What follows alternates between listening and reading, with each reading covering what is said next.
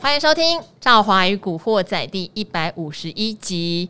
这个礼拜工作有点辛苦，好不容易到礼拜五。其实今天我的心情相对蛮雀跃的，而且因为昨天听到台积电一场很棒的法说。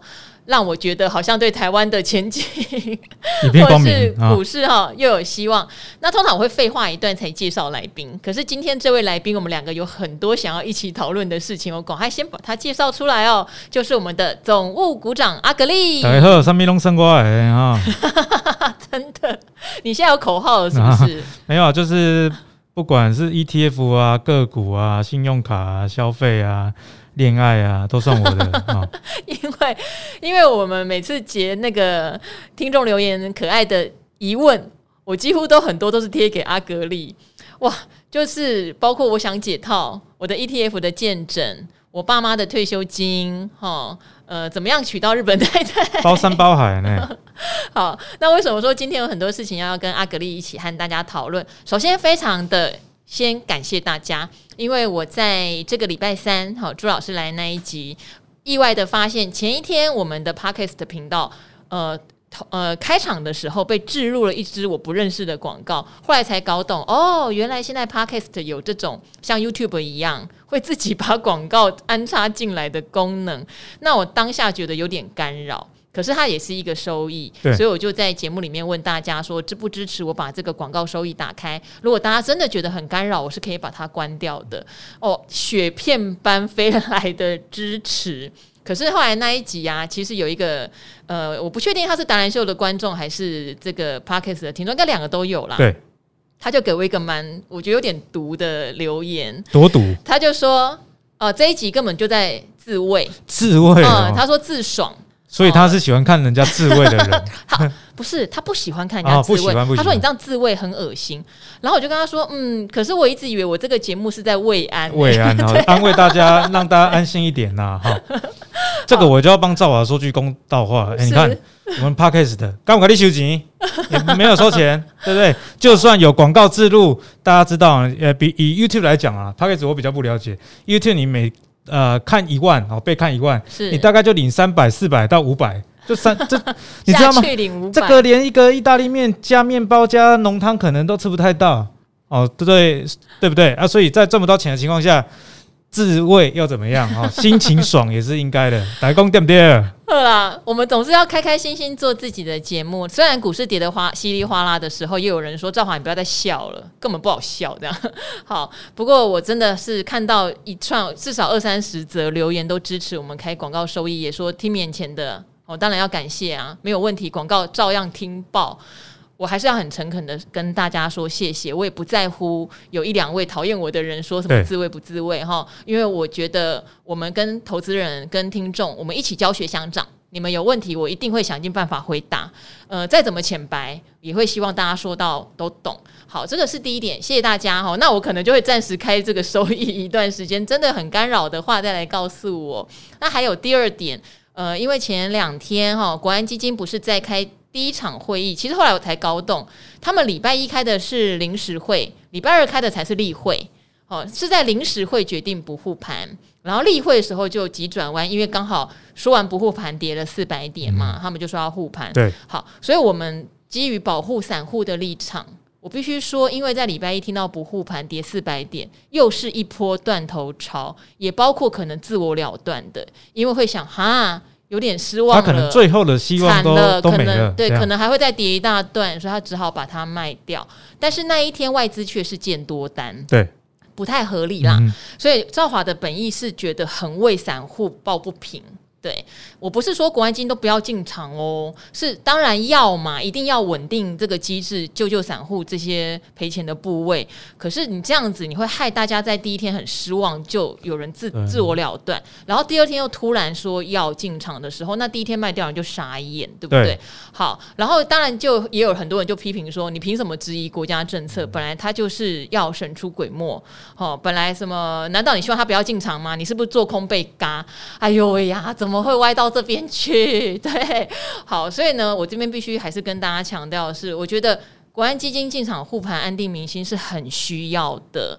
当然，时间点哦可受公平，就大家觉得这个点位适不适合进来？我只是觉得啊，不要先跟人家讲说不进来，害人家失望卖掉。对啊，你不能说不跟我交往了，我马上去跟下一个交往，结果你又说要跟我交往，啊、对不对？好，大概是这个意思啦。哈，那大家也不要忘记哦，我们在节目里面一直提醒，呃，我们认为会有一个中期反弹。所以我怎么可能不支持国安基金？对啊，他进场的话，更加支撑着我说这个从府方的意思，对不对？从这个技术线型来看，从刚好台积电开了一个很棒的法说，从国安基金进场，好巧。有有其实他就是在酝酿中期反弹嘛，感觉就是一个剧情啊。对，所以我不会自我矛盾的，我只是在为礼拜一哈被洗出去的散户们觉得这样的政策转弯是。可以让我们来稍微批评一下的好不好？但是心情是站在散户这一端的。好，希望这样解释可以阻止那些嗯怒火，说你是不是做空被嘎这样的、啊、的奇妙疑虑，好不好？赵华，你也不要生气，我没有生气啦，我只是想为什么帮散户讲话，结果反而散户来来。毕竟现在亏钱哦，大概一个会给卡多少一点嘛？嗯。好，解释了两个哈，我们来步入正题啦。因为昨天台积电开法说嘛，那我们没有呃，其实昨天俊敏来哈，叶俊敏他帮台积电的法说已经做了非常完整和好的注解。对，那这边的话也可以发现，今天在盘面上面有一个族群也非常的强，也是昨天开法说的大力光所带动的光学族群。那如果再把它限缩一点的话，事实上大家可以注意到瓶盖的状况很不错哟。嗯、所以这边也补充一些，呃，为什么会这样给我们的听众朋友哦？因为其实，在台积电法说，他们的总裁魏哲家有讲到一件事情哦。他说，我们都知道手机现在有很严重的库存问题，可是那个是在中国大陆的中低阶手机。好，那如果是高阶手机，指的是谁呢？其实就比较像是苹果的高阶机种。好，魏哲家说是没有看到高阶手机有什么库存调整的。这边也呼应之前幸福哥来上的时候有提醒大家，你知道谁的库存最低吗？其实就是苹果手机的库存是最低的，它卖不好，所以它也没有累积很多库存，不像有些手机可能差米呀、啊，哦，他们是卖不好又堆了很多手手机。在通路或者在他们自己的库存，他们旧机也不一定有人要啊，对不对？对，苹果据说前一阵子卖最好的是 iPhone 十一耶，就是 CP 值大家觉得可以入门就好了。对，啊、所以苹果的库存有人是要的哦。好，那他当然也就顺便暗示的是说，当 iPhone 十四今年 Pro 系列出来的时候，它有机会有不错的销售量。事实上，我就是潜在的。用户为什么？因为我太迷糊了，我每次常常走着走着，手机就直接啪，而且是玻璃那一面啪在地上。我的那个贴膜玻璃表面已经贴第三次了，现在还是阿格力可以帮我检查，看一下哦。现在还是裂成一个大概十几二十块的一个状态。好，我没有拿它打人了哦。好，所以意思是 iPhone 手机今年的销售可以期待之外，它的库存也比较低。明年假设手机市场恢复融景，iPhone 也会是一个蛮明显受惠的啦。嗯、再加上大力光其实也呼应了这件事情，说高阶手机他们也认为没有库存的问题哦。对所以两个人互相呼应。那所以我们就可以期待一下，也许明年的瓶盖股会是一个比较好的那个算是投资黑马吧。好，那另外的话，我们也都很关心，如果今天。产能吼很多，像什么世界先进啦、联电都有开始不满的疑虑，会不会影响到台积电的资本支出？那昨天其实有讲嘛，成熟制程的部分可能会部分延后，他好像没有点名成熟制程，嗯、他只说部分制程。就是他理由是说有一些设备的关系啦，对，生产设备的关系，所以要延后。嗯，好，但据了解，大部分都是成熟制程，可是呢，先进制程的脚步是没有任何的延缓。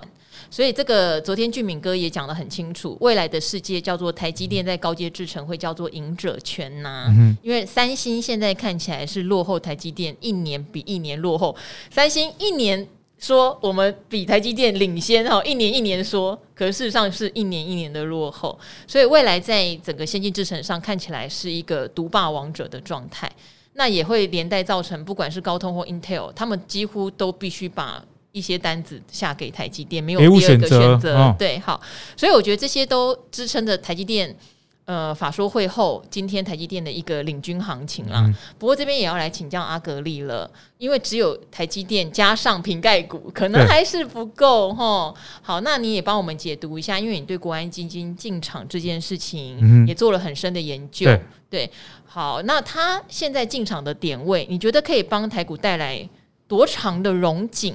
哦，或者是它其实只是让台股不跌？哦，但选股就要靠个人了。我觉得国安基金的进场，你说就会马上止跌吗？这个要打一个问号了。哦，因为根据过去的统计啊，国安基金进场宣布进场之后，一个礼拜是最有显著的感受的。一个礼拜，那不就这个礼拜就差不多了？哎，确实确实是有感觉吧？为什么呢？因为有时候股市下跌，你要想说这个原因是什么？如果像过去的呃国安基金护盘，有因为国内政治事件的关系，那这样子的护盘，我觉得会呃有比较长远的效果，毕竟是我们自己的事情嘛。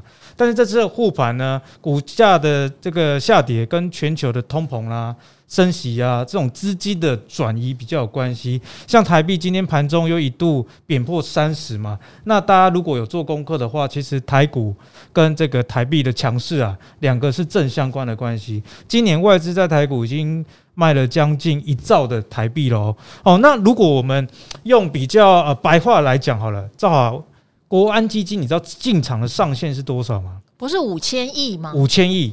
但是呢，多哎，五千亿耶。对，但是假设这五千亿啊全用的话，你看外资卖，它是卖九千多亿，有光上半年哦，所以这个规模的比较，第一件事情，它并没有办法哦，很嗯具有规模的去拉抬整个股市。哎，我可以两个礼拜撒五千亿，我就不会不信会输给外资。那我那我再给大家一个比较呃现实很理想，但是啊、呃、现实不理想是。呃，你的梦想很理想，但是现实很骨感。很骨感。国安基金啊，就像我们买东西给老婆一样啊，买了把劲啊，无上限啊，给你刷，给你刷。啊，结账的时候啊，这这得洗我这期。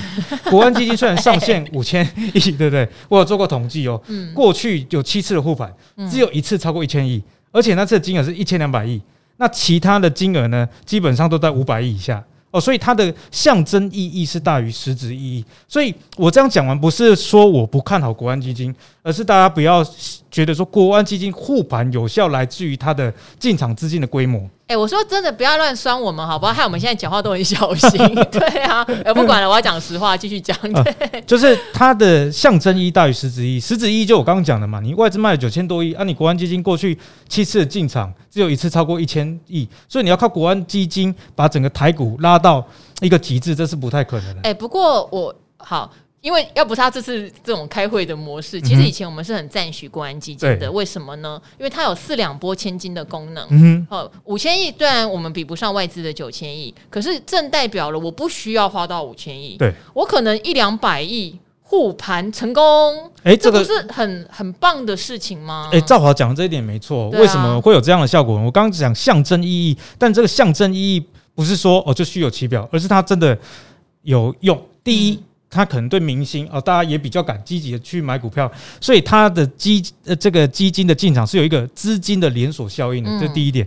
第二，国安基金的进场为什么过去胜率这么高？过去七次进场啊，最后啊他们的损益呢是六胜一败，而且是六连胜中，只有两千年那一次啊投资了五百四十二亿，亏了这个五百亿哦。为什么他们胜率这么高？因为啊，除了我刚刚讲的这个对于提振民心以外。其实这是一个官方认证的低点啊，因为过去的进场通常都是在股价哦加权股价跌到这个十年线的位置，而且从高档到这个低档回档都至少二十 percent 以上哦，所以进场的胜率为什么有办法以小博大，就来自于说，诶，这里确实是国安基金觉得一个台股价值浮现的位置。嗯，不过这一次有一点点不一样，是因为啊，这个进场时间点比较早一点。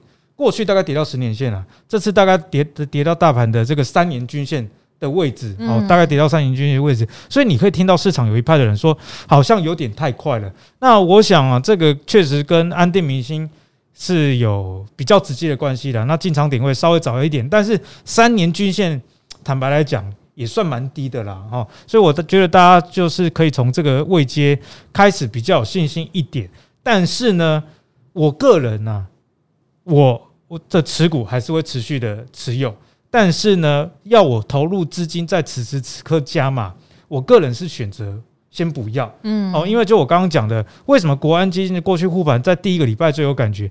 因为过了一个礼拜之后，你还是要面临到国际上呃总经局势变化的问题。像我们刚刚讲的第一点，台币啊还在持续的弱，你的台币如果还在持续的弱，你要台股有一个 V 型反转的话，还蛮难的。那第二，通膨还没有趋缓，那通膨还有还没有趋缓呢，也代表说升息力道有可能更加的加大哦。那升息力道加大，又再一次的轮回，造成说台币又要续弱哦。在这样的情形呢，我觉得股市大幅反弹的机会不大。那假设啊，真的 V 转，好不好？我们假设这个状况，那晚一点买就好了，因为你晚一点买是少赚，可是你如果太早进场看错，这个是把你。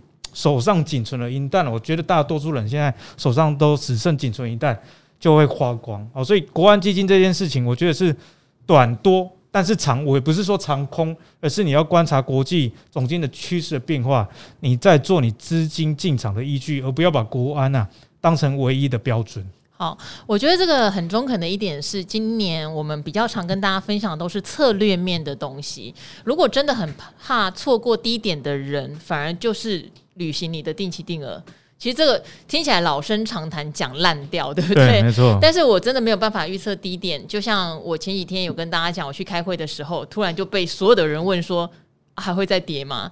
那我也跟大家坦白，我在 Podcast 不停的觉得，我那时候一直想说一万三千五百点。至少是一个底部区域这样子，然后结果跌到我也心慌，想说是不是要来挑战十年线一万一千点？人都这样嘛，对不对？一直跌，你很紧张。可是也不要忘记，我真的说过蛮多次一万三千五百点，所以国安基金是来帮我的耶，救了你，救了你一马，是来帮我的哦。好，不过我觉得阿格丽讲的也是非常有道理，因为这一次的下跌段有点急，有点急。本来想说这一万三千五百点可能会是出现在八九月，嗯、那时候顺势产业的获利出来，你发现都下。修了，呃，该恐慌的也恐慌完，该怕的也怕完，该杀的也杀完。那时候出现转折的拐点，我觉得很正常。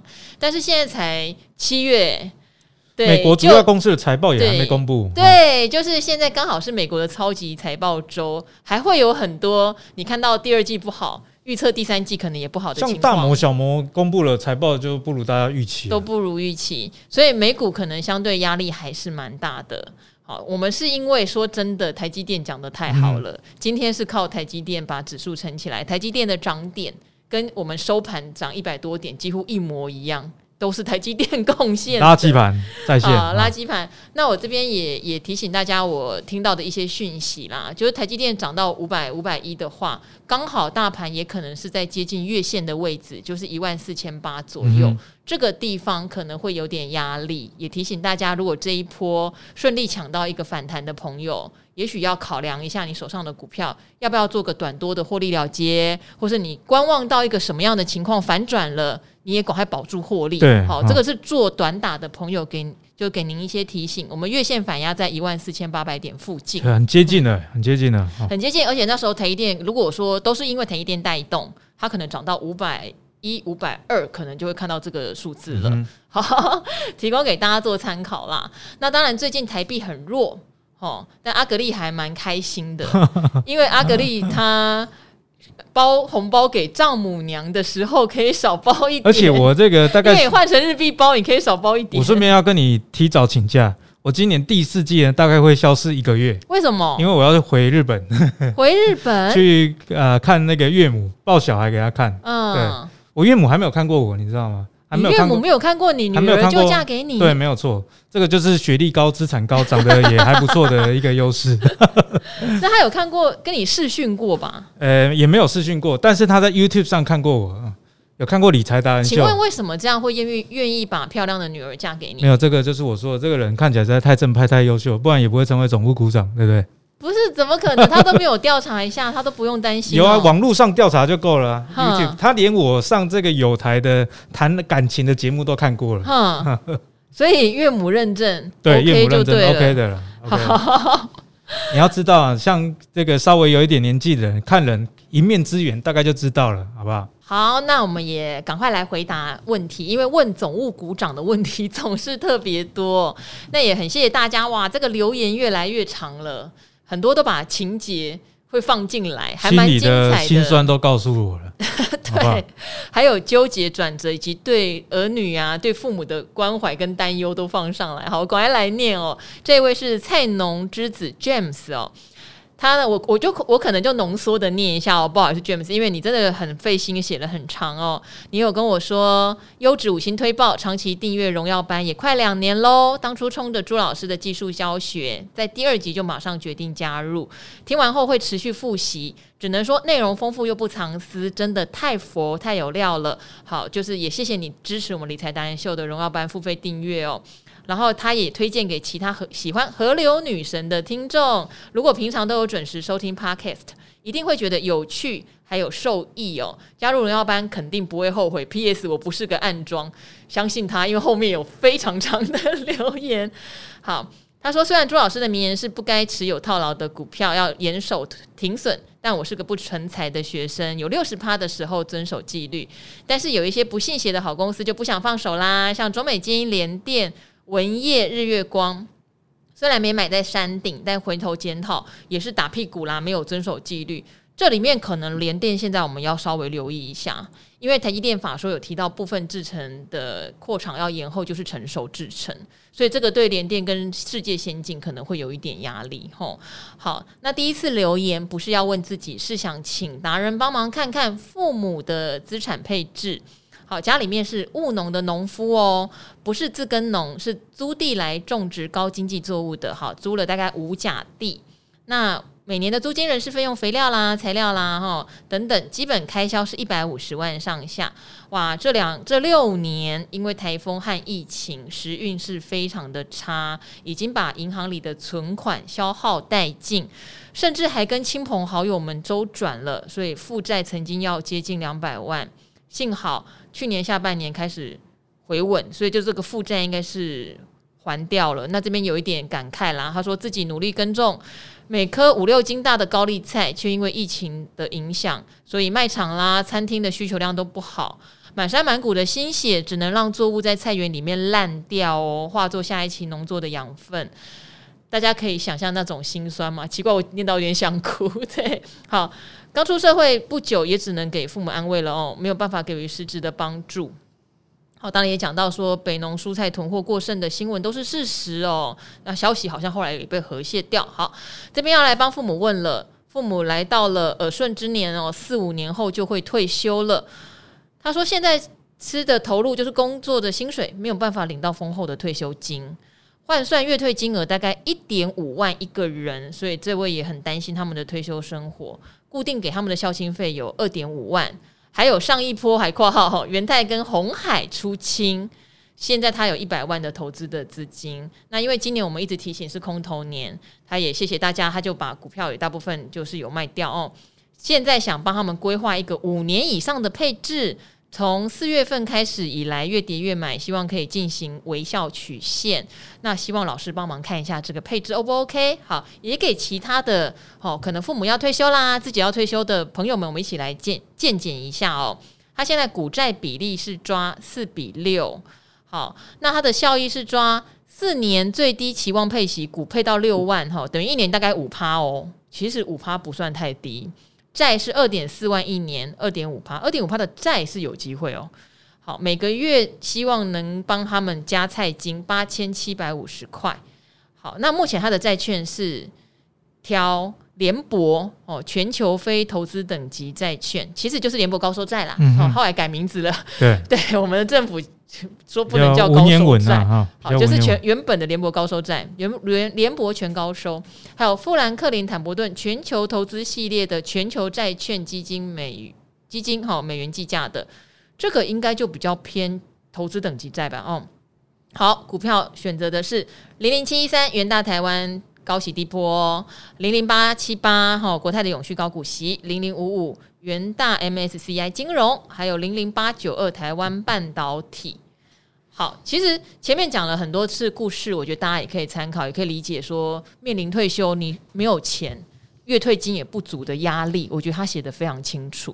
但是配置还算简单，对，两档债券，四档股票型 ETF，阿格力怎么看这样的退休配置？OK 吗？首先先讲这个呃。债券的部分，我想这个大家如果要稳定的话。投资这个投资等级的债券可能还是比较好啦。非投资等级，什么叫非投资等级？感觉中文就是说，哎，这个你要投资前要先考虑一下哦，这样子的的的意思啊。那我给大家一个数据啊，如果你对投资债券有兴趣的，你可以去查一个叫做美国的信用风险利差哦。简单来讲，就是把这个信用风险比较高的这种俗称的高收益债 （CCC 级的）哦。把它跟美国十年期的公债殖利率两个的殖利率的呃差异来做一个比较，那如果这个差异越大的话，就代表说企业违约的风险越高啊。简单来讲，你如果企业说，哎，我未来一定会很稳定，不太会倒闭。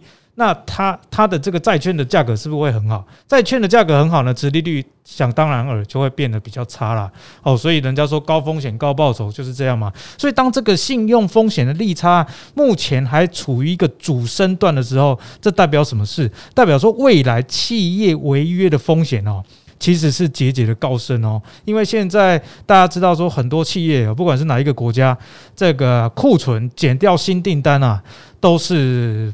负的比较多，代表啊都是正的，都是代表说这个库存太多的意思。那这个政府的利率就各国又不断的升息，那企业在库存过高、营运成本上升、呃人事的这个成本也高居不下的情况下，违约风险就会增加。哦，所以在于它第一点的债券比例的配置，我想这是每个人资金跟要求的一个结果，这个就看个人了。但是在投资债券的议题上，我个人啊，既然是要求稳的话，我比较不会，诶、去看高收益债。那如果要看的话，那你至少把美国的信用风险利差哦，你上网 Google 一下就有免费的资讯了。好，那接下来是这个台股的 ETF 啊，它列了四个啊，元大高息低波哦，我觉得说这样的配置蛮好的。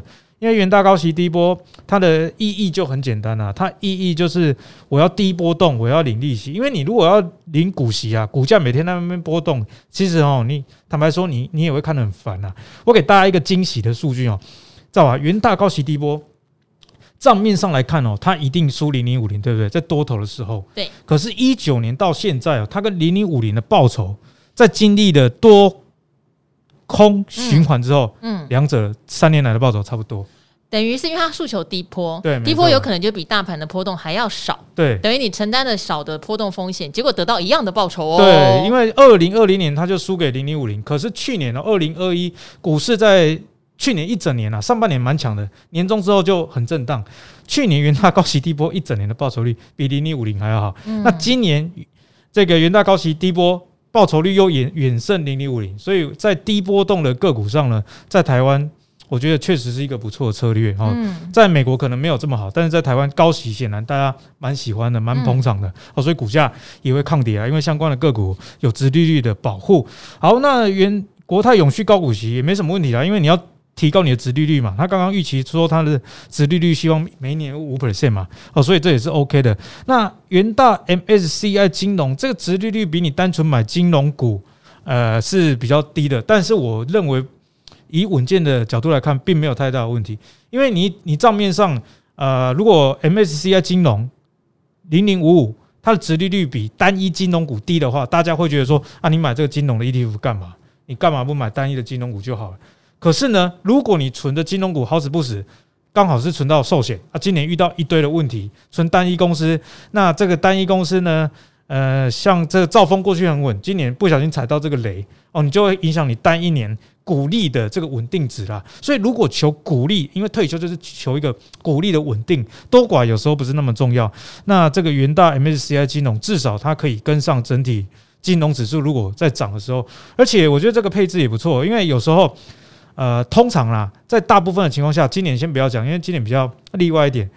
那如果盘不好的时候，金融股就会涨啊，这样有一个互补的效果哦。这样子在它的资产配置上有一点差异性。不过我最后对于零零八九二这个台湾半导体，我是有一点疑问呐，因为这个殖利率也不高，那我不晓得为什么会成为这个退休金的一个配置。对我来说啊，你买零零八九二。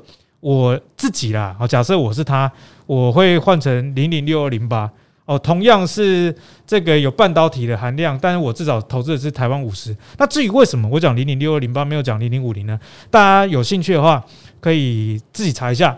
零零六二零八的这个内内扣费用比较少，它追踪台湾五十指数的误差值也比零零五零还要低哦。那股价每一张也相对便宜。只是因为零零五零出的比较早，所以大家都买零零五零。所以你如果有存零零五零的朋友，阿格力也建议你多去看看零零六二零八，因为两个投资一样的东西啊，但是最终落差比较小，因为它的内扣费用比较少哦，就给大家做一个参考喽。好，那我这边有一个疑问哦，它有没有必要同时扣 MSCI 金融跟元大高息低波？我的意思是，他们的功能我觉得有点类似，都是希望抗波动，还有就是加上永续高股息。如果都是为了股息，是不是两档就好了？其实赵华这样讲的也没错，因为在台湾的这个高息的 ETF 里面呢，我自己有做过一个统计啊，不管你买什么高息的 ETF，除了零零五六以外，对，因为零零五六在这两年因为这个景气循环股殖利率很好关系。纳入了这些景气循环股，所以现在零零五六，我印象中没错的话，没有半只的金融股。嗯，可是其他的高息低波 ETF 呢，大部分金融股的比例都有两三成。然后这个像电脑周边，因为像笔电代工的这些个股啊，折利率比较高，所以其实台湾的高股息的成分股啊，这个呃成分股的重叠非常非常的高哦，所以你也要把这个类股的比例拉出来。好，所以也许。精简成两档也是一个考量，或是加入一档大盘型的，就把半导体换成大盘型的。因为台湾半导体这一档，它诉求的可能不是高值利率，它诉求的还是一个半导体景气在上扬的时候比较会有波段利差的商品啦。好，就看个人的喜好。那因为台湾半导体里面，台积电也占百分之三十，对，所以如果把它换成大盘型的，也差不多，台积电在占百分之三十五，对。但它会更全面，不是只单押一个产业这样子。好，哎、欸，照我那个高息低波，我稍微补充一下，因为高息低波今年刚好这个持股调整的关系啊，它只有五趴是金融哦。那你元大高息低波配这个零零五五，或许是不错，或许也有互补。对，但是很多的高息的这个 ETF 里面，金融股的占比其实蛮高的。好，那投资等级债的部分，刚好我们今天录 podcast 的之前，我跟阿格力也在讨论哦。虽然在升息循环中，对投资等级债也是相对不利嘛，因为等于无风险利率越来越高哈。你存定存的利率在美国可能跟买公债差不多，可是因为如果七月，呃，一般现在如果以那个 FED Watch 来看，可能升四嘛。当然，昨天有最新的消息是联准会可能决定说不要吓到大家，还是三嘛。好，不管三码四码，今年升息最凶的这一段有机会在七八月过去。那这个债券价值的贬义也有可能就在这个时候会停下来。那如果今天投资等级债的 ETF，它能让你领到一年四趴的殖利率，其实是非常好的组合哦，三三点五到四趴。所以阿格林问我说要不要买？我说如果有闲钱的话，有可能我会考虑买这种投资等级债。好，现在的时机点还不错啦，不是说债券价值本身不会再跌。可是我觉得以殖利率来看，真的是蛮诱人的哈。投资等级债的 ETF 哈，好，然后这边有一位刚好也呼应哈。哎、欸，我我我说看大家留言觉得很好一点是，我更加的理解每个人的心情了。就像也许星期二的我或星期三的我，有点一厢情愿的觉得国安基金说不进场是伤害到投资人。可是有另外一派投资人是，他已经听了我们的建议，他本来手上就很低的持股，他反而在听到国安基金要进场时产生了慌乱。我会不会错过？因为我一直在等这一刻。对。对，有这样的听众诶，我们赶快来回答他的问题哈，也是常常来帮我们鼓励的。二宝妈不想当韭菜哦，昵称是 Nick 小豪。国安基金突然宣布要进场，我却很心慌哦。我又来了，每天都忠实的收看跟收听理财达人秀。对于星期一国安基金宣布没有要进场，心里没有波动，因为可能就低持股嘛哦。然后呢，一路哦一路以来心里都有心理准备嘛。好，但是星期二晚上突然来的讯息，让我在周三的一早仿佛站在了投资的十字路口。想请问赵好跟达人们怎么看这次的宣布进场资讯？刚刚阿格力有讲解喽。我的想法是一定拉抬权值股，所以他去找了三次国安基金退场后公布的买卖资讯。好，前几名哦，台泥、统一、台塑。哈，他说不过台积电、红海等电子股不一定是前五名的首选，不过也都一定有哦。哦，也都一定有。他说，如果想蹭这一波国安基金的护盘，会不会干脆买零零五零或台湾五十正二更干脆？好，幸福来得太突然，反而觉得很恐慌。虽然说国安基金大多是赢，但也有输过。听着达人们分享，觉得产业的乌云似乎没有雨过雨过天晴哦，还是说这是要把手绑起来，不要随便出手呢？但又怕会错过一个大波段，很可惜。哎呀，实在很两难。但是不管是二宝妈还是尼克小豪哦，这样怎么称呼你比较好？我觉得这个疑问其实不太存在的原因是。呃，就像如果你天天听，你也知道，我们觉得短期内有综合各种条件，可能会有一个反弹嘛。那反弹是给手脚快的人做的，所以你当然就是评估你要不要手脚快。因为你说国安基金进场会有大波段，我并没有看到这样的历史经验。因为国安基金是稳盘，它可能会买在相对低点，甚至买了还会再跌一小段哦，只是不会再说暴跌到国安基金大赔这样子。所以你说国安基金进场就会有大波段，我倒是会比较反而有一个问号。但是刚好天时地利人和，最近在走反弹段，所以你手脚快抢反弹很合理啊。那本来也要设定一个出场点。另外就是，如果你是按照做策略一直往下扣，你也不用慌，因为你手上一定有部位，一定有持续往下扣的部位嘛。那反弹就喜悦的想，你要不要部分获利了结？我反而是这样想的。呃，要不要在国安基金进场的时候马上去抢台积、鸿海、台泥、统一？对，我不晓得阿格力怎么看。哦，我觉得这个问题问得非常好，因为这个问题显示说，投资人哦，有时候看一个事情太过于的专注，投资有时候不要太过于的专注，因为为什么说专注呢？他有认真，他有做了功课，可是有时候你认真做一个功课，如果角度上只有单一的话，你很容易聪明反被聪明误了。那我也希望这些股票可以打我的脸，不过。我自己的看法，我觉得说你还是要综合整体的经济状况来看。哦，像他说台积电未必是在前五名的首选，但是我反而觉得这次的台积电是这些公司里面最值得去关注的。第一，它对于台股市值的影响越来越大，比起过去的历史上来看。那第二呢，你可以发现啊，在七月五号之后，外资啊开始在。买台积电，诶，这很不一样哦。今年上半年是狂卖台积电的，那你再进一步看到这个美股四大指数，兆华最近的表现最强了，反而是费半。费半其实我观察到一个现象，有时候你要怎么样观察到一个短期的底部，就是烂的股票财报烂的，诶，居然没什么跌。费半我们来看一下那个美光，哦，美光财报不是很好，可是美光过去一个月的报酬，如果从一个月前到现在，它还是正的哦。那就更不用说这个台积电，台积电的法说会虽然说这个呃毛利率非常高五十九趴，但是它有一点的隐忧，可是它的隐忧我觉得已经被卖在预期了。例如说，他说这个库存调整会到二零二三年这件事情，可是会不会今年年初开始到前一波杀到四百出头的时候，反映的其实就是法人对于这件事情的。呃，提早的认知，所以他们先跑了，反而啊，卖在预期，买在事实，就是人家说的利空出尽。当市场上觉得说，哎，居然有库存调整，可是你看台积电股价却没有跌，外资也不是站在卖方，哦，所以我觉得半导体啊，是我我今天稍早才在我的粉丝团讲，上礼拜我对我的读者付费订阅的，我有写过。我说半导体是这一波，你不要再给他看衰了，因为第一跌得够多，第二，经由美光的一个例子，财报没有如大家的预期，股价居然没有跌，利空不跌，对，刚刚提醒大家，那这个就是人家说卖在预期，反而买在事实了。好，那回归到其他的股票，像是台泥啊、台塑。今天我们达人秀不是有分享一个图吗？我说这个买房子啊，或许可以再等等。好，因为原物料晚上来看，因为我们 Podcast 的先播哦，比较早。反正呢，就是中国的这个水泥价格在往下走了。那中国也是台泥一个很重要的一个市场。那再给大家一个依据啊，你你要有一个大方向哦。美元通常跟原物料走势是相反的。过去两年美元超弱的，所以你看原物料都飙到天上去。所以美元今年这么强啊，你去看一下最近石油。最近石油也涨不太动了，反而还下跌了。那水泥也是往下走，所以在这样的情况下，你看到台塑最近的股价从七月开始，诶，突然变得很弱势。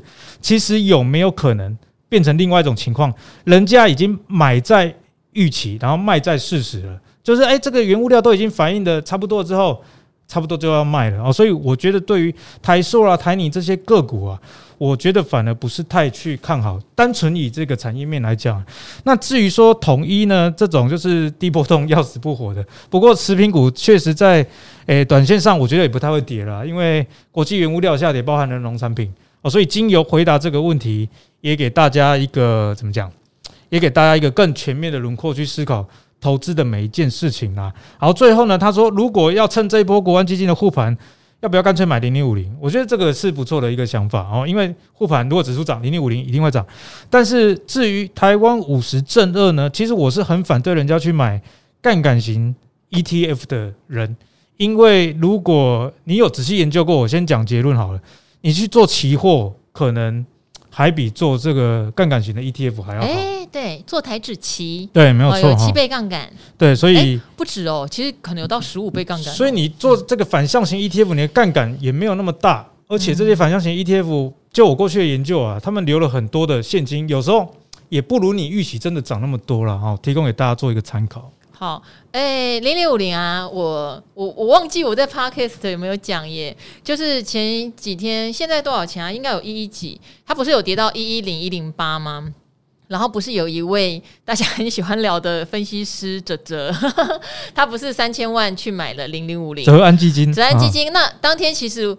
因为他之前当然有很多很争议的言论啦，可是我就跟团队的朋友们、团队的小小朋友说，呃，要我我不觉得泽安基金这个时候买零零五零有什么大错诶，我记得那天好像一一五，然后看到时候已经跌到一一零了。我说你想想看哦，如果零零五零跌到八十块，就等于是一张一百一跌到八十，你可以预期是这样的跌幅。你你中间慢慢买，因为一百一、一百块、好九十块、八十块，八十块是什么？台股是一万点，嗯、连十年线都失守了。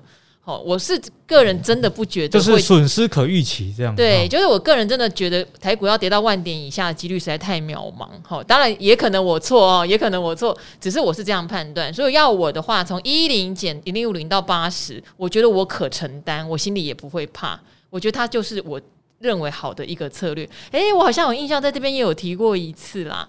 好，所以你刚刚提到零零五零，我觉得当然是一个方法之外，你可以去思考你怎么长线用零零五零帮你把钱赚回来。我觉得可能会更实际，因为这一波国安基金就是刚刚提到稳盘为主哈。好，我们现在在开放最后一个问题，因为它刚好也跟国安基金有关，而且虽然它是菜鸟哦，可是它的观念我觉得反而相当不错。他说：“韭菜羔羊 cookie 哦，他说美丽兼具智慧又善良的赵华女神，哈，这句是标配，深深记在我的脑海里。但这是事实。我是去年进入股市的小白，没错，就是在行情好的时候接触，所以见证经历这次的熊市。其实才听了您两个月的 podcast，但已经是忠实听众。好，谢谢你。可惜没有尽早听到这档好节目，不然就不会子弹快用尽，股票还被套住了，哈哈。”他说有疑惑，请问国安基金进场护点护盘只有优点吗？嗯，很会两面思考哦，不错哦，嗯，你真的很不错。然后还想说怎么去看国安基金进场的心态？他进场就代表一定稳吗？哦，身边同事给我的回馈是，国安基金进场就要赶快买，然后是算利多消息。那我的认知是，应该就是护权之股啊，是真的能带领台股慢慢向上吗？还是有什么需要留意的？虽然涨是好事，但是还是想听听赵华女神跟型男来宾、型男来宾们的看法，因为手上的股票现在几乎都是套住，不确定是不是有反弹就要出掉或减码。最不确定的就是景硕跟星星，好，ABF 窄板曾经投信的超级大热门被投信砍到一个血流成河啊。他说：“长线的图是趋势向下的，但是认为 ABF 应该还是会有需求吧，营收也还不错呀，营收真的还不错哦，六月都还创新高，对，都创历史新高。”他说：“还是我想法有错误呢？”然后谢谢你们制作这么优质的节目，我会继续推广这个好节目的。好，窄板确实是个难题哈，嗯、因为六月营收都还在创新高，股价已经很惨了。对，嗯。如果是我自己的话，我不会，诶、欸，不会再杀低这两档公司，欸，诶，为什么？因为我觉得已经脚麻了，该跑早就要跑了。哦，因为有时候我回答这些问题会有点困难的时候，是因为，诶、欸，有时候投资啊，你必须要在事前先做好预防，预防胜于治疗啦。像遇到大盘崩跌的时候，造华，我会不会看股票？我连电啊，最高成本在六十几块买。跌到五十一、五十二，那时候战争大概爆发的时候，我就我就把它砍光了，部分青铜造白就把把它砍光。我也知道它营收很好，什么都很好，可是我内心为什么会选择这样做？因为从我的历史经验跟实际的数据的分析，就知道电子股在下杀的时候是没有什么抵抗力的，它的财报的支撑也起不了什么样的效果。毕竟这个产业的产业变化速率太快，所以在产业速率变很快的情况下，你眼前财报的好坏说服不了投资人啊。稍微有一点杂音，不管你是不是真的。就就照砍，连台积电都是一样哦哦，所以如果你在这个下跌，你真的觉得会下杀一大段的时候，不妨啊先把手上的电子股先出掉，因为他们的抗跌能力实在太差。像各个景硕跟欣兴的这个贝塔值都超过一点五啊，大盘跌的时候，它一定是会跌更凶的啦。那时时至至今啊，都已经杀到这么低了，你才在想说想不想砍这件事情？我是如果客人呢，我就是想说啊，就等股市回春吧。但是前提是说闲钱投资，那假设你真的很想砍了，心里真的很不舒服，那你反弹，那你就出吧。因为这个有时候我觉得投资啊，已经不是所谓是非题的问题，而是一个心里面的问题。你要把你的水位再次的调降，我想你就不会有这么大的担心了。因为国安基金的进场，诶，我觉得他你都说了，他主要是就拉拉权值股，你就要想一想，你手上。的股票是不是全资股的部分？像今天大盘大涨，涨很多，但是我手上赵王你也知道，我持有很多股票都不是全资股。今天的话，绿色的哦，那你就要有这样的认知，知道说，诶，这个国安基金进场，它拉的是拉什么，而不要一厢情愿觉得说，诶，国安基金进场，然后股市就会全面的接涨啊。好，最后给大家一个总结啊，营收啊，基本面这件事情啊，在电子股上，我觉得气势哈都比这些财报还要重要，至少在台股这么浅碟的市场。筹码的影响在电子股上会比财报还要放比较大的权重。好，那我知道星星、景硕，甚至南电，南电当然比较高价，一般投资人可能没有。曾经都是当红炸子鸡，因为说窄板的需求缺到二零二五年。那不过在转呃，我觉得一个比较大的转折点是，当然已经股价下修了。可是星星在开股东会的时候，其实曾子章董事长有特别提到，现在需求的缺口缩小，这个事情就有点让市场恐惧啦。因为缺口缩小，会不会下一次你开法说或股东会？讲的是缺口没有了，好，有可能，因为因为呃这样讲哈，我觉得它是一个比较通则的概念，我觉得不只是欣兴景硕给大家参考，大家都知道我之前非常爱讲汉磊，后来我比较少讲是，当然一直老生常谈，我也不好意思，然后再来是我也很怕大家听到汉磊就跑去买汉磊，那阿格力在俄乌战争的时候不是砍连电吗？我那时候的集数也有提到说，我有减持。汉磊的股票为什么不是觉得它今年营收不会再创新高？事实上，到现在它也是月月创新高。可是因为它是一个超级高本益比的公司，当今天在缩表升息或是有一些大环境的动乱的时候，高本益的比的公司，你跌到哪里才算合理？我不知道。我讲白了，它今年赚假设赚三块四块好了，四块可能还高标哦。你跌到四十块。可能都不是算离谱哦，都一样十倍本一比，我对对买台积电好了，都不是算离谱哦。那你在无限上纲的时候，你给他三十倍甚至五十倍的本一比都不算离谱。那所以这时候我考量的是什么？考量的是第一，我对这个产业前景，我我几乎我就是很密集的在观察之外，有没有信心嘛？第二，我是减持水位，为什么？我不想压那么高的波动风险。在的资金在上面，那我觉得新兴紧缩对我来说也是一样，它不是需求不见了，它营收也还在创新高，可是它本益比很高，所以修正到哪里算合理，你不知道，这是第一点。然后第二点，投信曾经大幅弃养，但是弃养到现在，你说要投信也砍无可砍了啦，库存快要清光光了哈，所以为什么阿格丽说现在也没有建议一定要乱高档回档，我记得三四成了。对，啊，法人是一直减持，好，所以在减持的一开始，可能您就要如果来得及，当时可能就要稍微跑掉，但到现在，可能法人的筹码已经不是参考的依据了，反而要看他们有没有反手开始买哦，吼，这是第二个，第三个，如果你的持股这两档让你非常担心，那还是老话，你要降到一个让你不会那么担心的水位，可能你卖掉一部分有点痛，你继续持有一部分，你对它有期待。哦，但是我觉得还是得减持一些，把现金换出来，嗯、就跟当初我处理汉雷或是阿格力处理联电一样，我们要持有这种高波动、高本一笔的东西的时候，我们要把风险控制在自己能承担。我觉得这个是一个很怎么讲概括性的结论给您做参考，但是它是很实用也很有用的。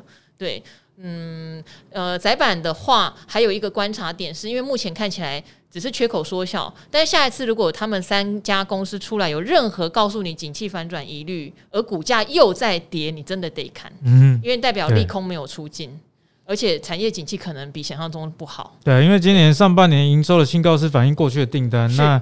这个经济状况的考验呢，会在下半年，因为上半年大家可以看到美国这个呃消费者的信心指数啊，到一个非常低的位阶。那大家如果都不敢消费，通膨光油价就吃掉美国人大部分消费下，美国又占了电子产品这么高的一个消费的比重，确实大家从这个逻辑上的思考就要去留意了。那最后也提醒大家，就是电子股的下跌的时候，你不要找基本面营收。